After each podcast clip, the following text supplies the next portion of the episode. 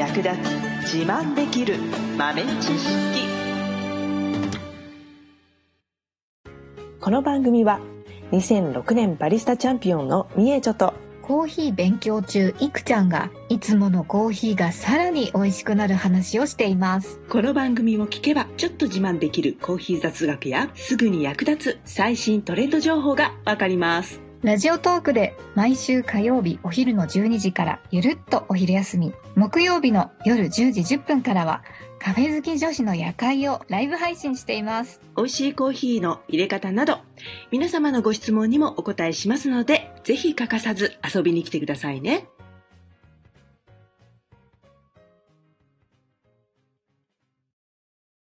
みえちょ先生、どうしました？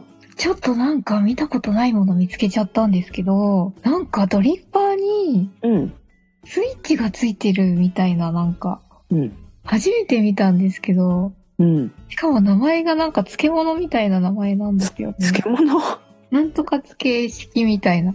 漬け、あ、えー、っと。漬物の漬けが入って。漬物えっと、あれだな、紳士式だな、これ。紳士式っていうんですか？うんうんうん。え、なんか初めて見ました。何あのスイッチのついたドリッパーは、みたいな。あれ何ですか？面白そう。そうですね。あのー、紳士っていうのは、まあ、つけておく。まあ、確かに漬物だね。漬物コーヒーをつけておく、そのスイッチをオンオフすることでお湯を溜めておくこともできるし、流すこともできると。へー、っていうのが特徴なんですね。そういうドリッパーあるんですね、うん、これでもね、もともと日本茶を入れるためのドリッパーが発祥だったんだと思うんだよな。へー、うん、日本茶の場合は、まあ、お茶は大体そうでしょうけど、お湯の中につけておく必要がありますからね。うんうんうん、で、まあ、それを、まあ、ドリッパーのような形のものの中でやって、でこすっていうのを、もともとは緑茶用に考えられたみたいなを、まあ、コーヒー用にしたっていう感じですかね。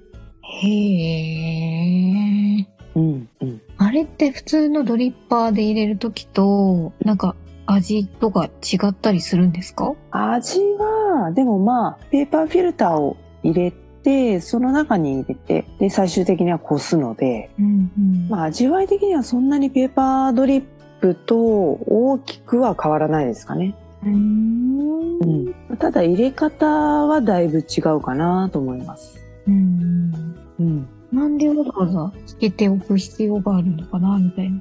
そうですね。つけておいた方が、まあ、つけておく入れ方としては、えっと、フレンチプレスっていうのが代表的な器具としてあるんですけど、はいはい。まあ、フレンチプレスと同じように、まあ、お湯を入れて、まあ、コーヒーの成分が染み出すまで待ってる間は、基本的にはやることないんですよね。うんうんうん、ただ待ってりゃいいみたいな。うんうんうんうん、まあ、その間に違うことができる。っていう感じかな。へー、うん、そっか。そうで、まあ、フレンチプレスの特徴でもある、誰がやってもほぼ同じっていう、うんうんうん、っていうところの利点っていうのが、まあ、使えるっていうのかな。まあ、スイッチにも同じことが言えますね。うーん、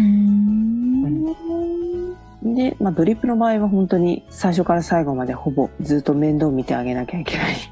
ずっとちょろちょろ注いであげなきゃいけないっていうのがあるんだけど、うん、まあその、えー、つけ置き式だと、お湯をまあなんなら一気に全部入れちゃって、で、待ってればいい。その待つ時間とか決めておけば、ある程度何回入れても同じような味が再現できるね。うーん。簡単便利っていうことですか？そうですね。まあドリップとフレンチプレスのいいとこ取りみたいな感じかな。うん。うんなるほどね。まあ、このスイッチね、その名の通りスイッチをオンオフすることで止めておくこともできるし、流すこともできるっていうやつですね。うん、で、まあそれと同じようなもので、クレバーっていうのもあります。クレバー。うん。クレバーはね、スイッチがね、底の部分にあって、で、えっと、平面に置いておけば水は下に出てこないんですけど、うん、カップの上とかサーバーの上とか縁のあるものの上に乗っけるとカチャって底が開いて、でこすことができると。へえ、すごい。うんうん、そう。まあ、それも同じようにね、浸歯式と透過式の、まあ、間っていう感じですかね。うん、うん。でも結構ね、あ、待ってる間は基本的にはやることがない。忙しい時とかにね、結構いいかなと思うんだ。時間さえ測っておけばいいんでね。うーん、うん、そっか。じゃあ、この間みたいに私、うん、あの、ミルクを泡立てるのをいつやるかみたいなうん、うん、場合は、それで、うんお湯を入れて放置してる間にミルクを混ぜてたりとかできますね。うん、そうそうそう。へー。うんうん。そうです。いいそうです。まさにそれね、競技会とかでもそういう器具を使って、まあそれで抽出してる間に他のことをできるっていうのでね、結構使われている道具でもあるんですよね。あ、そうなんですね。うん。へー。なんかドリップの方が美味しいのかなってちょっと思ったりしたんですけど、別にそういうわけでもない。うん、そうですね。うーん、まあ、バランスですよね。豆とお湯のバランス、温度、それからつけておく時間とかを、まあ、工夫してあげることで、まあ、あの、一見手抜きしてる風に見えますけど、うん、それなりにちゃんとコーヒーのポテンシャルを引き出すっていうことはね、可能です。うーん、うん、え、ちなみにそのつけ置きしている時間っていうのは、うん、そんなごふんもじゅっぷんもつけたりはしないと思うんですけど、大体まあ、大体どのぐらい？そうですね。いっぷんとかいっぷんはんとかぐらいかな。そうなんですね。フレンチプレスでよんぷんっていうのが大体お決まりの時間としてあるんですけど、フレンチプレスは割と粗挽きの粉を使っているので、まあそれぐらいになるんですが、まあえっと、まあ、スイッチとかクレバーみたいなつけ置き式のものに関しては、まあ、使ってるコーヒー豆の、まあ、粗さ、引き目の粗さはドリップコーヒーと同じぐらいの粒度にしているので、少し早くてもいいのかなっていう感じですかね。うん、うん、やっぱそれはつけ置きの時間によってそのなんだろう、渋みとかなんか雑味みたいなのが出てきてしまわないうちにもうスイッチを押して器に入れるみたいな、そういう感じですか？うん、あ、でもそうですね。そういうこともできます。えー、なんかちょっといいかも。つけ置きの方が抽出効率としては少し弱いというか低くなるので、はい。うん、やっぱりね、常に流れている方が手を洗うときに流水に手をゴシゴシするのと洗面器に溜めてあるお水で手をゴシゴシするのとでは、多分流水の方が早く汚れは落ちきると思うんですけれども、うんうんうん、まあ、その違いはあるので多少はね抽出効率がうんと悪くなるかな。はい、そういうことなんですね。なんか逆かと思っちゃう。つけてる方がよく出るのかと思った。うん、そういうわけじゃないんだね。そうそうそうそう。へー。まあその分長く置いておくとかね。あとはまあ止めたり流したりっていうのを繰り返しっていう入れ方をする人もいますね。へー。うん。まあその辺の組み合わせがね、いろいろ好き勝手遊べるっていうのも面白いところではありますよね。うん。うん。まあシンプルに手抜きしたい人は結構使えると思いますよ。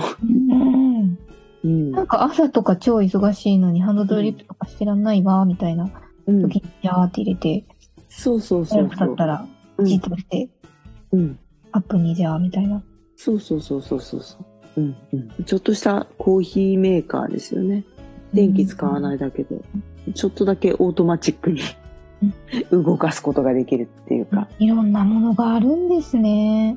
うん、ね、いろいろ作ってますよね。なんだかんだで、うん、いいとこ取りをした基本の抽出器具のいいとこ取り、これだとフレンチプレスとドリップのいいとこ取りしたやつ、あとエアロプレスなんかはサイフォンとフレンチプレスのいいとこ取りしたやつって感じですよね。へー。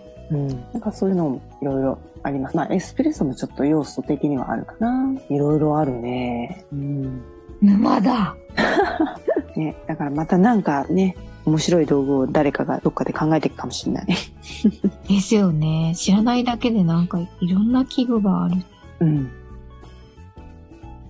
最後までお聞きいただきありがとうございました。あなたのコーヒーライフに少しでもお役に立てたら嬉しいです。ご質問やツッコミはラジオトークで受付中。毎週火曜日お昼じゅうにじからゆるっとお昼休み、木曜夜じゅうじじゅっぷんからカフェ好き女子の夜会をライブ配信しています。ぜひ遊びに来てください。ではまた次回の配信でお会いしましょう。